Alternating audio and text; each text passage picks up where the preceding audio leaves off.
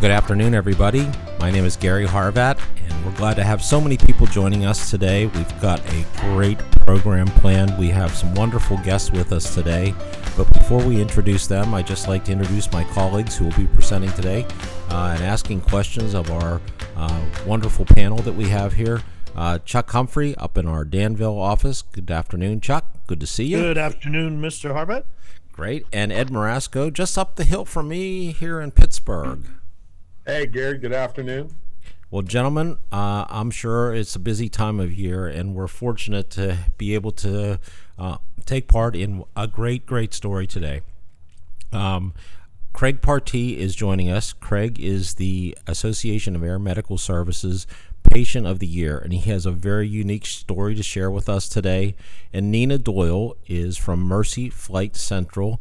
Nina is uh, one of the caregivers that had Craig on that fateful day and cared for him. Uh, we're going to ask some some questions of the two to tell us about it. And I think uh, the message that you know will be driven home here is the work that we do, the work that you, you folks do out in the field, um, really does pay off and it really has great outcomes. And I know sometimes that's not always the case, but this one in particular um, had an incredible outcome and one that. Uh, uh, I've heard the story, I've read the information about Craig and what he's done, uh, what happened to him not only at the day of the accident, but also what he's done to uh, further the message of what emergency medical services, in particular air medical services, has done and can do and is so important to every community. So, um, thank you both for joining us today. I really appreciate it. We're so glad to have you here. Um, you folks who are live with us this afternoon, you can ask questions should you have any.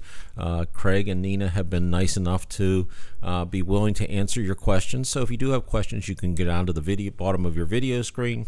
You can just click on the Q&A button, type your question in, and we will pose them to um, our wonderful guests today. So, with that, I'll get us started here and turn this over to Ed. And again, with my thanks to Craig and Nina for joining us. So, thank you both. Ed?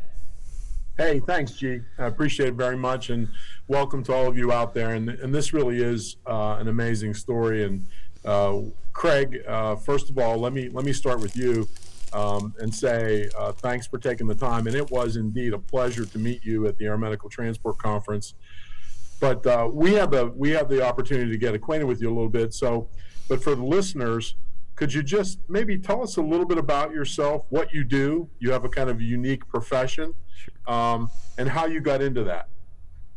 Um, basically, by trade, I'm a general contractor. So my day job is uh, doing anything from residential to light commercial. Uh, we do site work, uh, foundations, and then framing and uh, development. Um, but then my hobby and my passion is a weekend job of uh, working on race cars.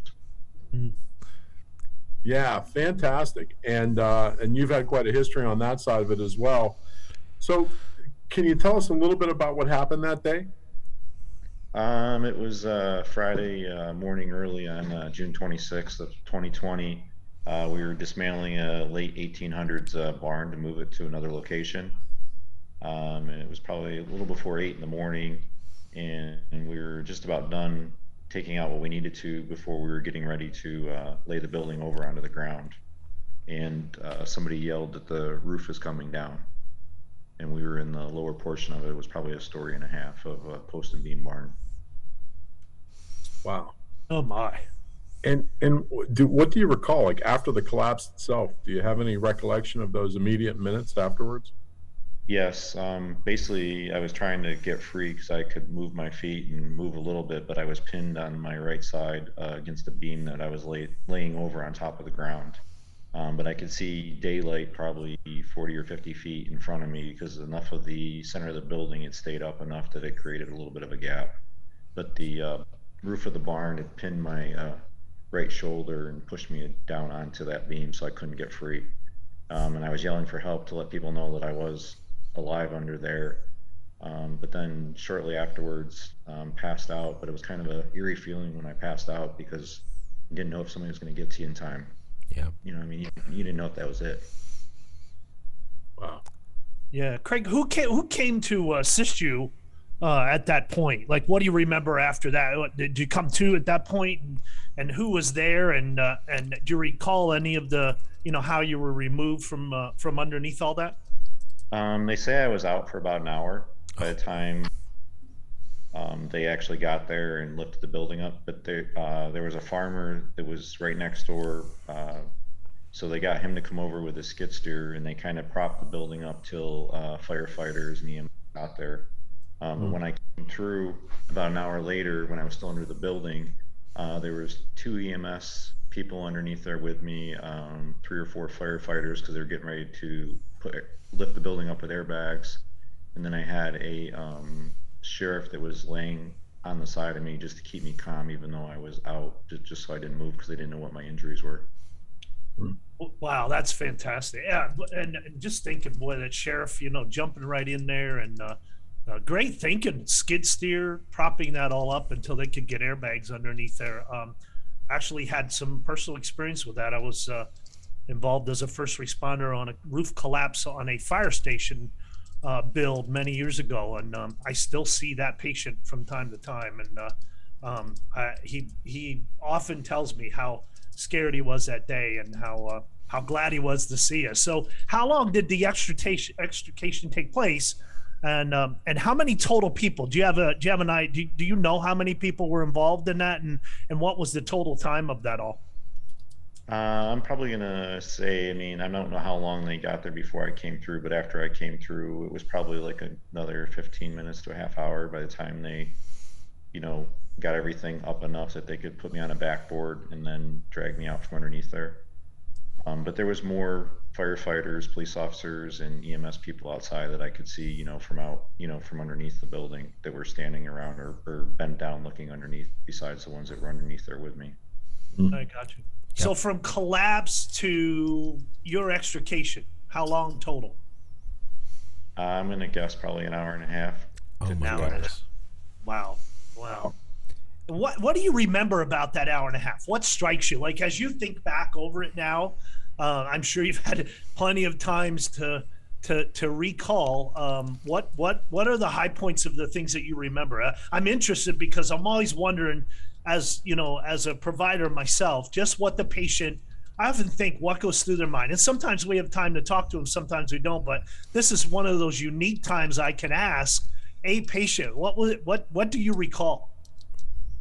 Um, it was nice when I came through and saw people underneath there with me. That I, Yeah. I mean, that was probably the the best thing. And then I could hear um, Mercy flight or a helicopter coming in um, to land. 'Cause I could hear, you know, the the helicopter Uh-huh. beneath there. So, uh, great segue. Thank you for that, Craig. So, Nina, if I might ask of you, um, you know, I, I take it you landed adjacent to the to the barn structure. Is that correct? In a field, I'm guessing. Yep, we landed in a field that was right across the road. And I ran over to the scene to see how far we were at and what kind of the situation was. And once we determined that it was going to be a prolonged extrication, we had the pilot shut the helicopter down, uh, you know, to keep the wind and the noise down Sure, sure. because we didn't really know what we were walking into yet. So, I take it you were on scene for a period of time before the uh, the the rescue teams and the sheriff and everybody else got him out of there. Yeah, we were on scene for close to an hour. I see. I see. Mm. And It only took us like nine minutes to get there, though, so short it flight was time. relatively quick. Yeah. Yeah, that's that's wonderful. So you you were basically waiting for him, and uh, Yep. that doesn't often happen. I know when you fly to most scenes, the the crew on the ground has the patient ready to go, and there's a transfer of care, and up and out. Yeah, you go. But this in this case, you were uh, This was definitely unique. sure was. So um, when he finally got to you, what did you find? Um, well, my partner and I had been discussing what potentially could be the injuries that he would have. I was on the outside of the barn, kind of like looking over, trying to determine what was going on. And when they pulled him out on the backboard, we thought for sure he had some sort of spinal cord injury just based on the way that he was kind of crunched under that rooftop. Um, But once we got him out, I thought for sure that once we, that he was extricated from there, things were going to go downhill really rapidly, and we were prepared with medications and all of that uh, to treat him should that have happened. Uh, luckily, he wasn't stuck under there long enough to have any real terrible electrolyte imbalances. But once we got him out, we thought it was pretty clear that he had some extremity injuries. So, Craig, when they brought you out uh, to the flight crew, were you alert at that point? Yeah, um, before they put me on the backboard, they gave me some type of um, not medicine, but a shot of something to kind of. So I was having a hard time trying to focus. It was ketamine. Okay.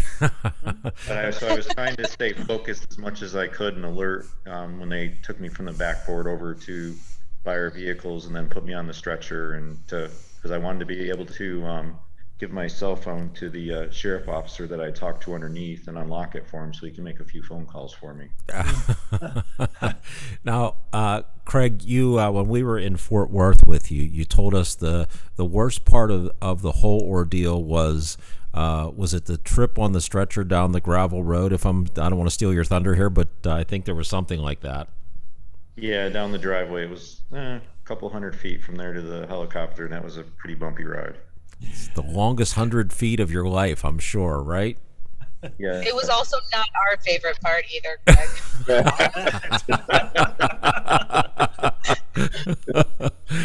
well, Nina, Nina, I'm interested. Um, so as as things go, and you see, you know, in air medical, you see a lot of unique things. But how did this scene size up in comparison to what you're normally used to? I'm assuming you're used to MVAs, you know, used to that. But but I mean, what was what when you landed? What was your first thoughts? I'm I'm interested to hear what went through your mind as you looked at that mess. the first thing I said, right on the internal communications to my partners and the pilot, I was like, there is no way there's a living human being under there. Uh, Like they must be mistaken because the whole barn was almost flush to the ground, and I could not fathom how there could be a person Hmm. basically, you know, kneeling underneath it. Um, I was pleasantly surprised though when I walked over and they were like, "No, he was conscious. Now he's passed out again, but he was he was conscious. He has a pulse." Um, the area that we cover, we see a lot of a lot of interesting things. There's a lot of um, Amish and Mennonite in our area. Mhm. So while we do get a lot of car crashes, we also have a lot of like farm accidents, horse and buggy accidents, and some industrial stuff too. But um, this was a first for I'm pretty sure anyone at the company Yeah, and everyone was real curious to hear how it went when we got back. I'll. So we were like, "There- "There's no way." But Yeah, it was definitely uh, the the call of all try. calls there. So Nina, you get them loaded in, uh, and then I'm sure you're going through all the assessments and findings. What did you come up with um, en route to the to the trauma center? really, just some extremity injuries. Like I said, we were super shocked that he was completely neurologically intact. And yes, we uh, the medical director for Finger Lakes Ambulance was actually on scene, and he was giving directions to his one paramedic that was under the barn, and that's how he got the ketamine. And so he was pretty out of it, and we were like, well, you know, this is probably from the ketamine, but we'll treat it like a head injury anyway. Um, we ended up giving him some medication, and, and um, I mean, that was really it, just supportive care. And uh, partner might have ultrasounded him on the way in I see. because we do that as a fast exam. And we were just incredibly shocked that everything was negative. I think we were looking for it to be so much worse than it was because when we pulled up on, or not pulled up, when we landed on scene, it was just such a crazy situation. It sure was. Now, Craig, when the roof collapsed, do you have any recollection of you know trying to get into a corner or into a ball or something like that? Did, or do you it just happened way too fast? Do you remember trying to protect yourself in any way? Um, yeah, somebody yelled from outside saying that it was coming down. So basically, I kind of looked at where I was and with not knowing what direction it was falling and um, So basically, I kind of just knelt down on the ground because I was kind of somewhat in the center of the building and was just going to hope for the best instead of trying to make a run for it and then maybe be in a worse spot and you know it'd be even flatter than it was. Sure. You know, and then Sure. So, Craig, you spent some time in the hospital there. Um, uh, before I, I pass you, I know Ed has a couple more questions for you. What what were the, all your injuries at the end of the day after they got you in there and evaluated and probably did a lot of diagnostics? Uh, I had six uh, fractured ribs, but they had multiple fractures. And then with the way that the roof had pushed me down on top of the beam, it had taken the ribs when it broke them and it had pushed them over. So they lap over now over the side of my ribs. So they kind of lap over by like an inch. Oh. Um, fractured sternum. I fractured both ankles. Uh, I had a punctured lung. And then uh, nick in my liver, and then also uh, some lacerations on my wrists and stuff that they had to stitch up. Relatively, considering what happened there, I mean, those were obviously some serious injuries, but how much it could have been a heck of a lot worse. My goodness gracious. Ed, Yeah. I'm very thankful. I mean, it was only that, not something else. Sure. I could have been paralyzed. I mean, there's a lot of other situ- worse situations. absolutely. So, Craig, how long were you actually in the hospital, dude, when it was all Uh, said and? I was in the ICU for 10 days. They had me in the ICU burn unit for like a day and a half because they were watching my liver to make sure there wasn't any issues with that. And then when Mhm. that was, they figured out that was fine and not bleeding anymore, they moved me down to the regular ICU floor. Then your hospital stay overall was was how long then? Uh, 10 days. Wow, Wow, that is, that's, that's incredible. That is incredible. We were just having that conversation on a, in a different call today about how the technology has gotten so much better and how their patients are getting sprung so much earlier than it used to be in the old days, for sure. Most definitely. Yeah. So, Craig, tell us a little. Let's shift gears a little bit. How did you get involved in NASCAR? Um, I got involved uh, after college because I used to do SCCA racing in college, which is a Mhm. Sports Club of America. So I would go compete at that, um, and always have had a kind of a passion for racing. Even as a kid, we'd go to the local dirt tracks and watch racing. Um, but I happened to be in our uh, plumbing supply house one day, and uh, one of the sales reps that I knew at the counter was saying that uh, they needed help that weekend on one of the uh, Busch North teams that was running at Watkins Glen. So I went over and said something to them and said we were going to be down there camping anyways, that I could come help, you know, work on the race car if they wanted because they were shorthanded. So he gave my name to the uh, team owner and called me because they were based out of Syracuse, New York, and went up there and met with them and then started helping them out for a couple of years and then kind of moved my way on up through up, up to the uh, Xfinity Series and then up into the Cup and then kind of back and forth. So just just as a hobby, what um, ultimately what what gave you the idea to include Mercy Flight's logo on the car? How did that how did that come around? Well, it's kind of it was for them plus all the EMS and firefighters that do what they do. Um, because if it wasn't for all of them, I wouldn't be here today. I mean, it's pretty much cut and dry. I mean, it kind of is a tribute to show respect and uh, acknowledgement for what they do. Yeah, and just out of curiosity, prior to this situation, had you had much exposure to your local emergency medical services prior to your accident, or have any interactions? Know anybody in EMS, for example? Yeah, I know a bunch of the local firefighters, um, and then know a few of the local EMS guys that ride on the ambulance. And then we'd also, um, Mercy Flight had been out to our brewery. Um, we did, we used to do in the fall EMS uh, weekend. So we'd have all the providers out um, with, from fire departments, um, just to, so more of an education thing for the kids so that they could um, meet the personnel in more of a uh, pleasant setting than when there's a time of need and they just uh, show up at the house so that they're not as worried that they're there to help, you know, to make the, the situation better. Great approach. Craig, were there uh, first responders that you were personally acquainted with on the scene that day? No, it was in an, um, up in Farmington where we were doing the work. So it's Oh, probably okay. like about 40 I minutes from Okay, interesting. Yeah, oh, cool. Chuck? Yeah, I, uh, so uh, have you? I'm sure your fellow racers noticed that you have an air medical helicopter as your logo, which is very atypical in NASCAR. So I'm wondering about what kind of conversation from your fellow racers this all has sparked. Uh, and I'm assuming that it has helped you spread the word about um, you know the involvement and uh, tell the story. So I'm interested in in what's come out of your using that as your as your logo. Um, yeah, a lot of the people noticed it that weekend. Plus, we had uh, local news media pick up on it. Uh, so one of the channels, TV channels, did a came out and did a photo shoot with a interaction, and they put it on the news. And then they also did a um, write up about it on their news channel. Cool. Um, and Nina, what even- what? Oh, I'm sorry. Go ahead, Craig. Oh, and even um, the driver that we had that weekend um, mentioned to Dale Jr. So they even mentioned it on the NBC broadcast, and then they shot the car on or showed pictures of him driving the car on the racetrack, and then mentioned it, and then showed uh, me in the pits. How about That is so That's- cool. That's awesome. Nina, what? So what was the?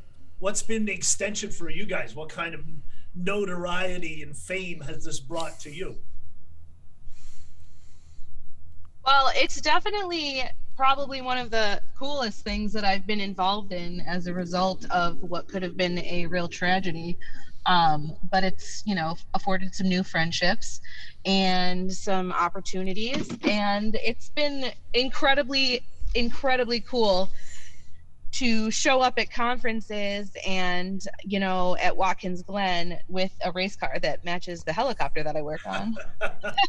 yes, indeed. and you know we're at an air medical conference with all these helicopters in the room and everyone's like oh my gosh you guys brought the race car that's so cool It, it Well, was plus, I'm sure that uh, it's exciting to be able to tell the story, a success story like this. You know, because again, we often don't get to do that. So I'm sure I know, um, uh, you know, in my history, and when I'm able to celebrate, I like to celebrate. What a great way to to focus attention on the, the care that you guys give. I just think it's awesome. it was pretty cool there, Chuck. Uh, and Nina's exactly right, and Craig can attest as well.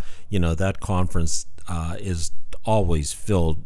Uh, the exhibit hall is always filled with helicopters. So, you know, my first time strolling through there, which was on the day I was setting up, you know, like there's a helicopter, there's a helicopter, there's another, there's a race car and uh, it was uh, it was something. And then we were uh, the great folks at Mercy Flight Central were nice enough to come over and introduce us to Craig. And of course, you know, hey, we're all up for a Kodak moment, so we went over to the car and had a had a couple photos taken, which um, I actually have in my office even to this day. We got them uh, set up, and uh, it's it's a great it's a great testament to the wonderful care that was delivered and a great story um, on the, to, to deliver to the public and to uh, caregivers like Nina alike because you know we have a lot of uh, oh boy days and didn't work out the way we liked it. But when you hear a story like this you know it gives you hope that all the time and education and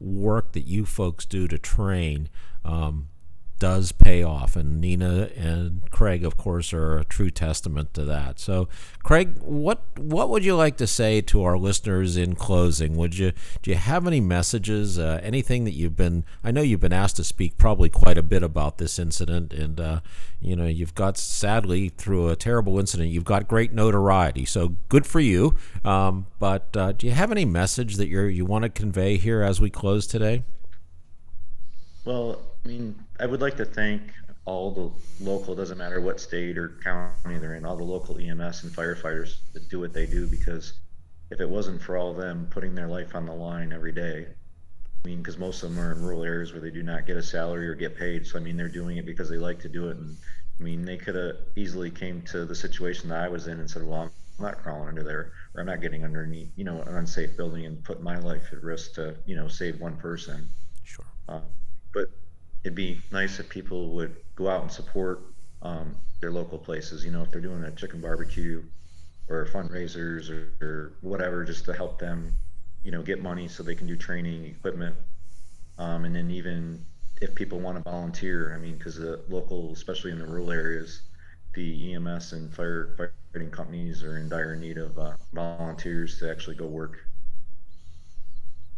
Yeah, great, great message, Craig. And you know, the other thing I was thinking about too, and I think you and I chatted about this briefly, and at the conference, and that is what a very analogous situation, right? The teamwork that's involved in in racing and all the different pieces that have to come together to have a successful race. When you think about that day, all the people who are involved, the sheriff, the firefighters, the extrication folks, the, the first responders who actually provided the initial care, and then of course the Mercy Flight guys, uh, Nina and her team coming in. I mean, it's just, and, and then afterwards, right? You went through all that, the trauma center stuff, the ICU staff, all the rehab that you had to experience.